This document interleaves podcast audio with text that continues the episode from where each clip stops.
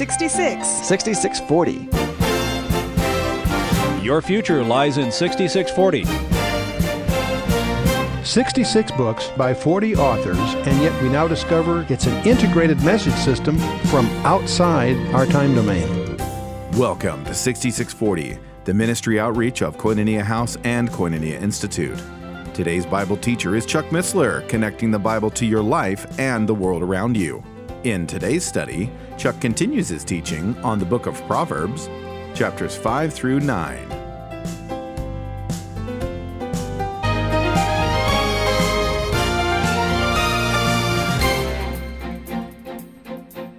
My son, attend unto my wisdom and bow thy ear to my understanding, that thou mayest regard discretion, and that thy lips may keep knowledge. For the lips of a strange woman drop as a honeycomb, and her mouth is smoother than oil, and, but her end is bitter as wormwood, sharp as a two edged sword. This is strong language. This is the kind of sex education that God gives. God is saying that a pure life should be led for the sake of the home later on. That's what he's going to lay out here. This is far more than just an individual indiscretion. You know, I'm always amused when they, people, they, they speak of victimless crimes. That very term implies that nobody loves them. When you indulge in a sin, you're committing a crime against everyone that loves you. Think about it. And uh, see, there are a lot of problems in the homes in America that started before the wedding, that started with premarital sex and laid the foundations for the problems later. Psalm continues, her feet go, speaking of the, the strange woman, is the woman that's other than a wife it typically implies, in some contexts, a non Israelite woman, a Gentile that's among them. There's often a, ten, a tendency to equate Gentile uh, behavior and, and uh, fornication behavior together. Her feet go down to the death, her, her steps take hold on hell. This is strong language. This isn't a social indiscretion, there's something far deeper involved here. Lest thou shouldest ponder the path of life, her ways are movable, that thou canst not know them. Um, her ways are varied, is another way to translate that.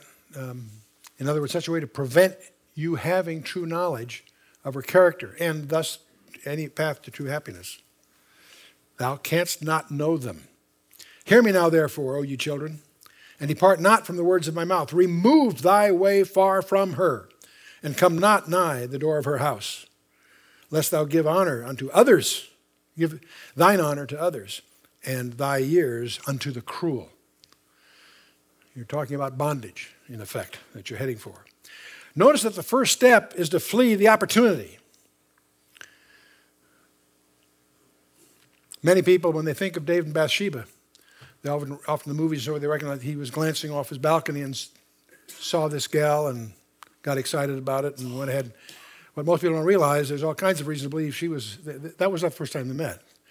There's family relationships that would, brought them. He obviously, uh, I'm not saying didn't wrong, I say there's a prelude that likely happened. It wasn't just a glance, although that would have been sufficient. Um, anyway, let's move on. Lest strangers be filled with thy wealth, and thy labors be in the house of a stranger. And thou mourn at the last when thy flesh and thy body are consumed, and say, How have I hated instruction, and my heart despised reproof, and have not obeyed the voice of my teachers, nor inclined mine ear to them that instructed me. You hear in this an anticipation of the nightmares that infidelity leads to.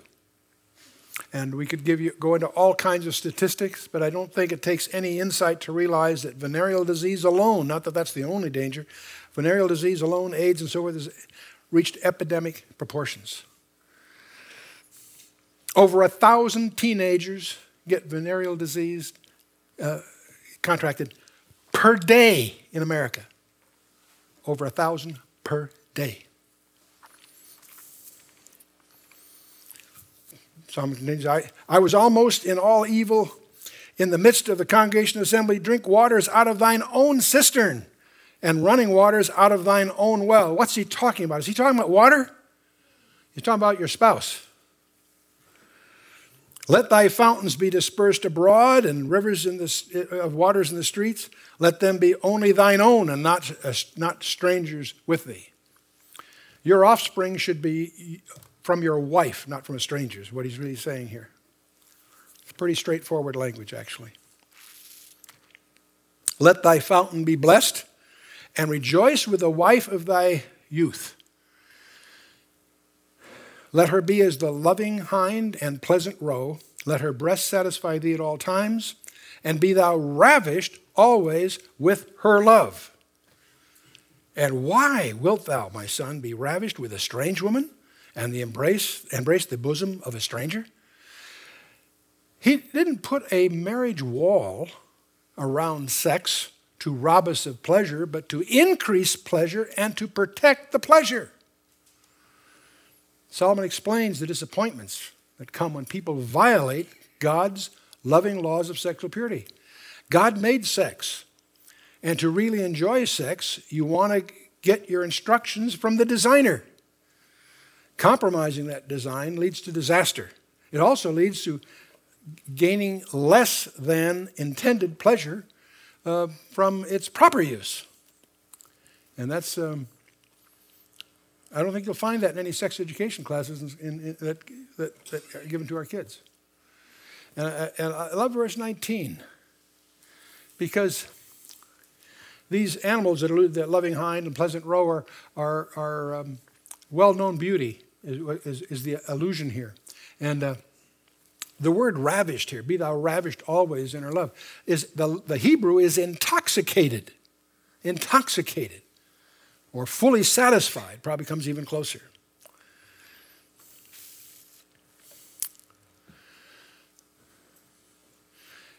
It's interesting to see how God speaks of the physical uh, love in a marriage. He lifts it to the highest plane.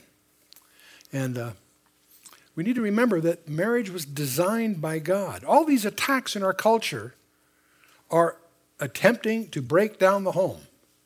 That's Satan's strategy. The home, the family, is a God ordained institution.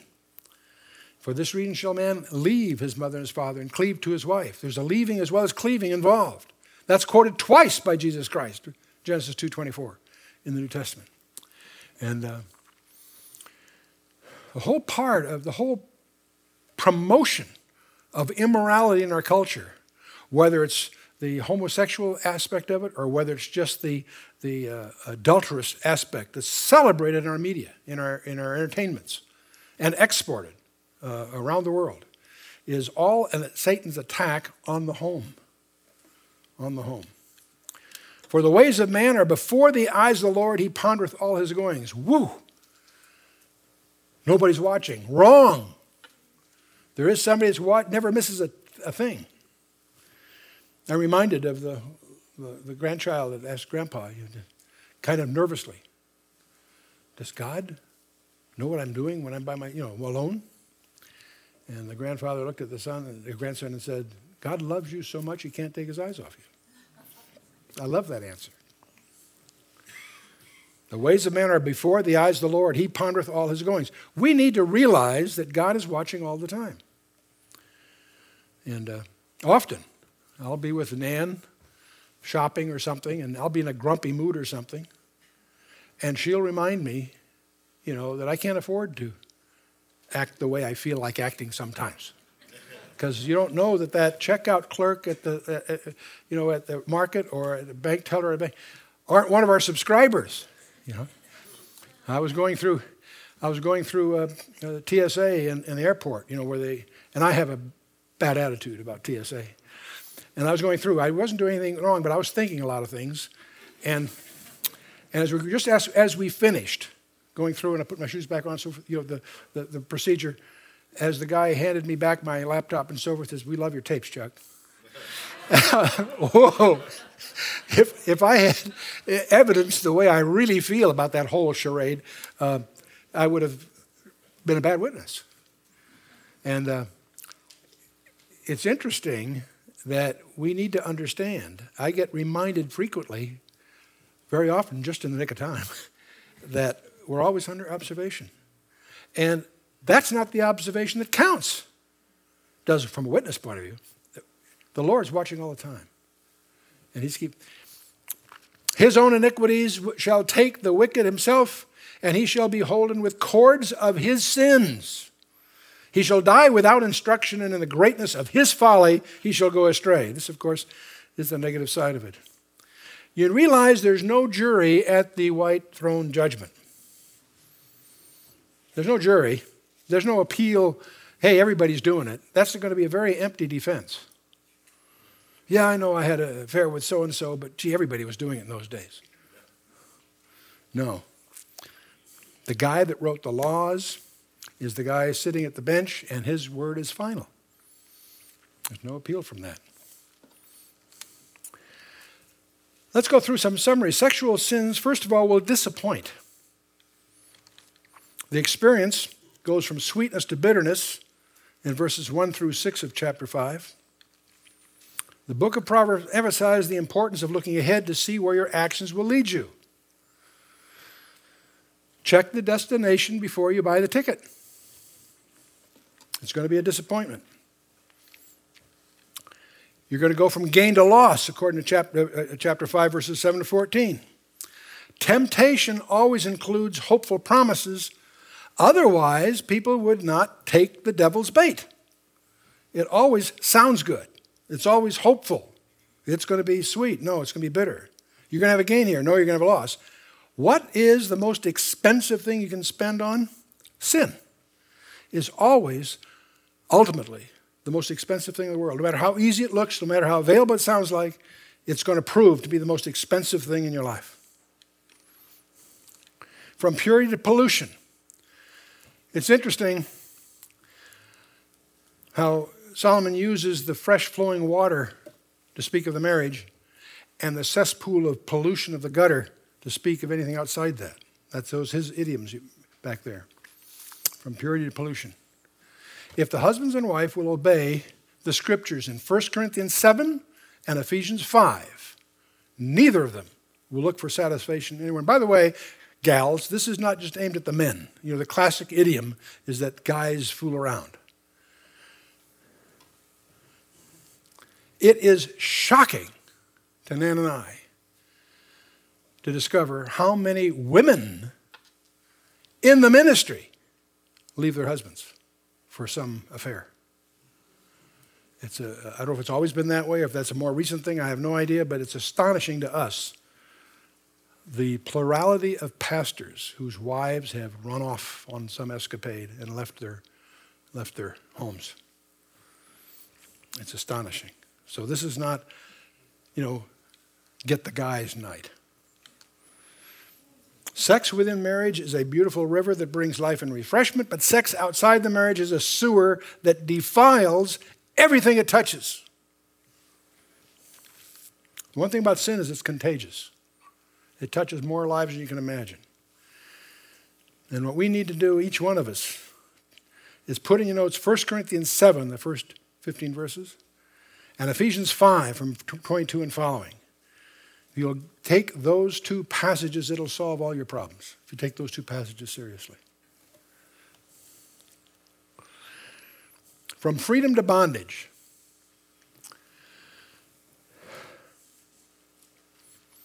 I believe the third commandment, thou shalt not take the name of the Lord thy God in vain, has nothing to do with vocabulary. It has to do with ambassadorship. If you're taking the name of the king, if you're calling yourself a Christian, if people around you are judging Christianity by your behavior, you have an obligation to the king to represent him fairly.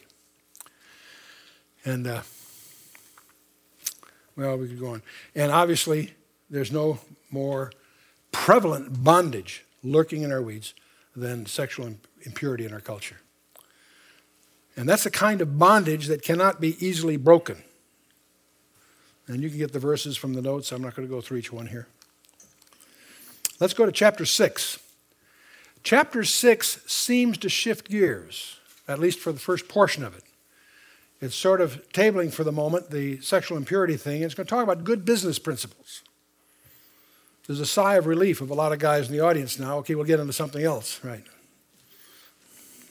My son, if thou be surety for thy friend, in other words, you've signed a, a uh, you know, a, a um, what's the term I want? Um, yeah, you co-sign. Yeah, uh, uh, yeah, exactly. Uh, if, if, if, thou be surety for thy friend, if thou hast stricken thy hand, words, shook hands with a stranger, thou art snared with the words of thy mouth, thou art taken with the words of thy mouth. It's presuming, by the way, the context here, you did that for pride. Why else would you do it? You see? Why would you, a guarantor, that's what I'm looking for, yeah. Why would you be a guarantor? Pride is at the roots of it.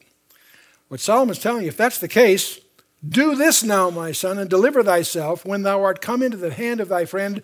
Go, humble thyself, and make sure, thy friend, give not sleep to thine eyes, nor slumber to thine eyelids. Deliver thyself as a roe from the hand of the hunter, and as a bird from the hand of the fowler.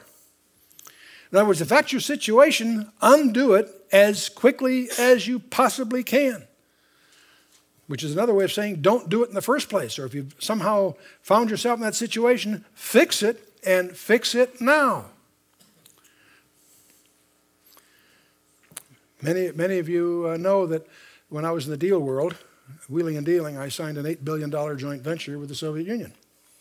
And uh, that, when that started to unwind, the corporation I was responsible for got, found itself in serious trouble. And uh, most people assume it was because Russia broke Russia's breakup that caused, well, root, might have been the root cause, but real problem was that my, my Jewish friends explained to me what a guarantor is. That's a schmuck with a pen. And that, that and I, I was very aggressive, very arrogant, very prideful, and it guaranteed some things that took us down. Now, the Lord did, used that, don't misunderstand me, but uh, um, anyway. Don't be a guarantor, is what the scripture says. It goes on. And then he said, take, take a look at the contrary here. Go to the ant, thou sluggard. Consider her ways and be wise, having, which having no guide, overseer, or ruler, provideth her meat in the summer and gathereth her food in the harvest. In other words, the ant is being used here as an example of diligence. Diligence in preparing in the winter, but there's another element here that's often overlooked without supervision. There's two points. Is obviously it's using the productive season to prepare for the unproductive season, understand. But there's another thing here, which having no guide, overseer, or ruler. You should conduct your personal life uh, with, with, with more, or at least as much diligence as if you, you are your own supervisor. You know, uh, many of us do better when we have someone uh, guiding us, supervising us. Many, there are many people you find in life that do better if they're working under deadlines, whatever. But the, the, the, the, the example here is one that to, be wise, having no guide, overseer, ruler. In other words, to be competent enough, diligent enough on your, your personal habits to be effective. Providing meat in the summer uh, uh, so that you can gather food, harvest for the winter. That goes on. How long wilt thou sleep, O sluggard, when thou wilt thou rise out of thy sleep? and then it gives you the contrary thing. Yet a little sleep, a little slumber, a little folding of the hands to sleep. So shall poverty come as one that traveleth, and thy want as an armed man. How easy, how easy it is for any of us to sort of kick back and relax sit out a little bit. Let's get a relax, little R and R. And uh, first thing you know, poverty climbs on us like like someone in, in haste, and your want or destitution as an armed man.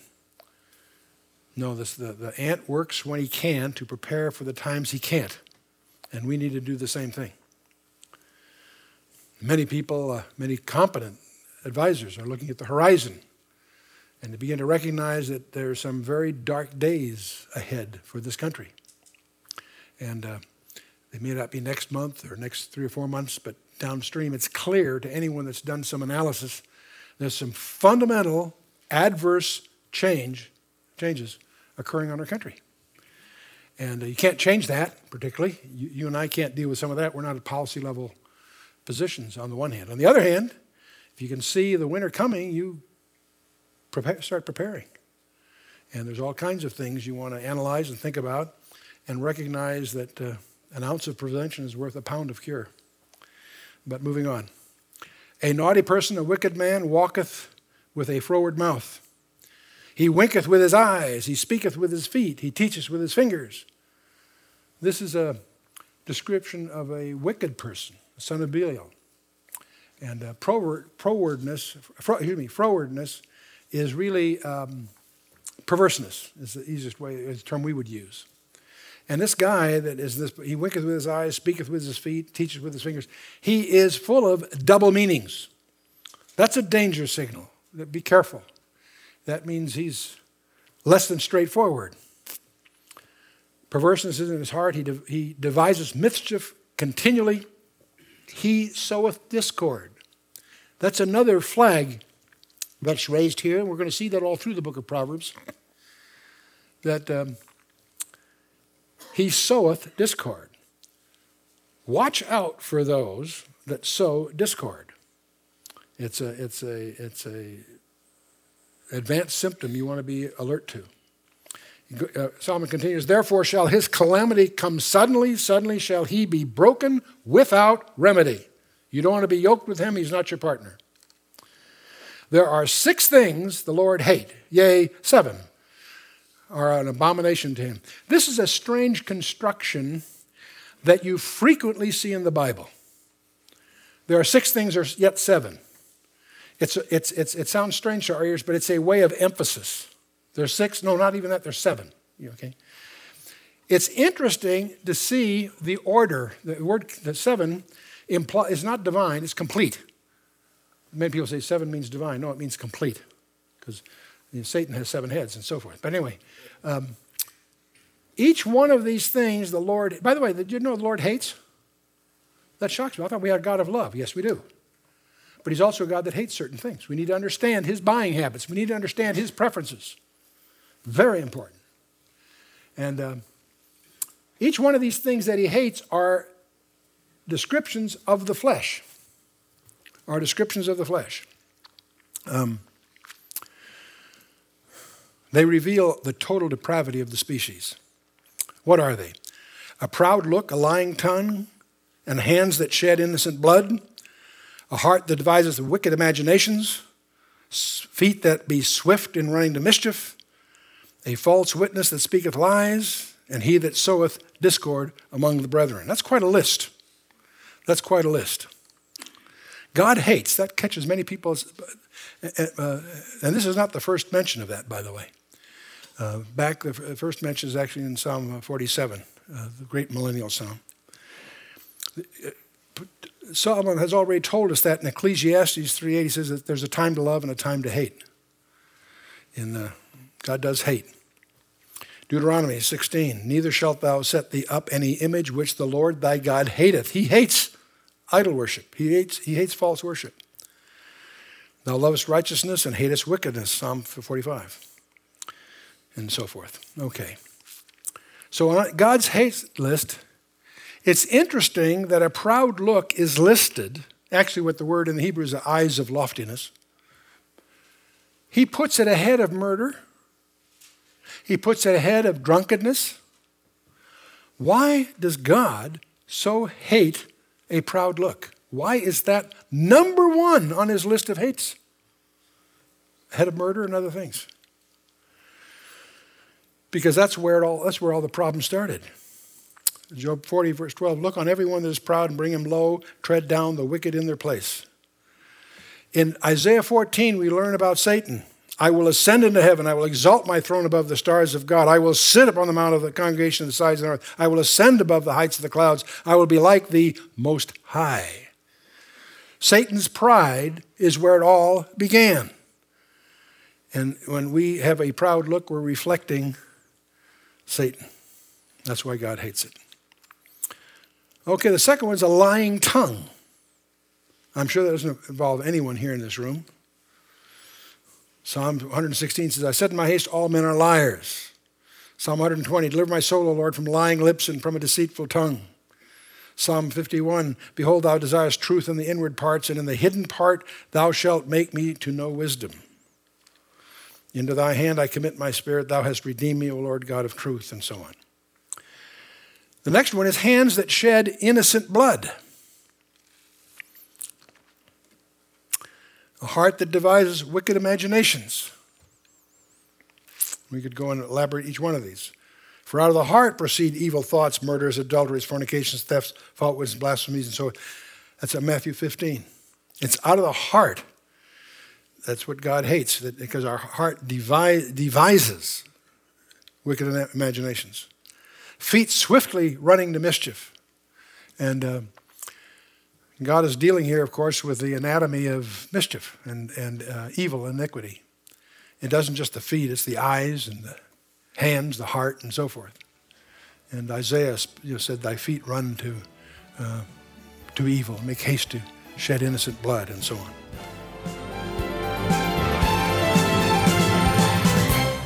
You've been listening to 6640, the ministry outreach of Koinonia House and Koinonia Institute. Today's Bible teacher was Chuck Missler, teaching through the book of Proverbs. Download the K House TV app to access an ever growing collection of free resources. Visit the iTunes or Android App Store, or search K House TV on your Roku streaming device. Thank you for listening to 6640 and for your continued prayerful support of this ministry. Until next time, as we continue this series, may God bless you with the knowledge of His Son, Jesus Christ, as you study His Word.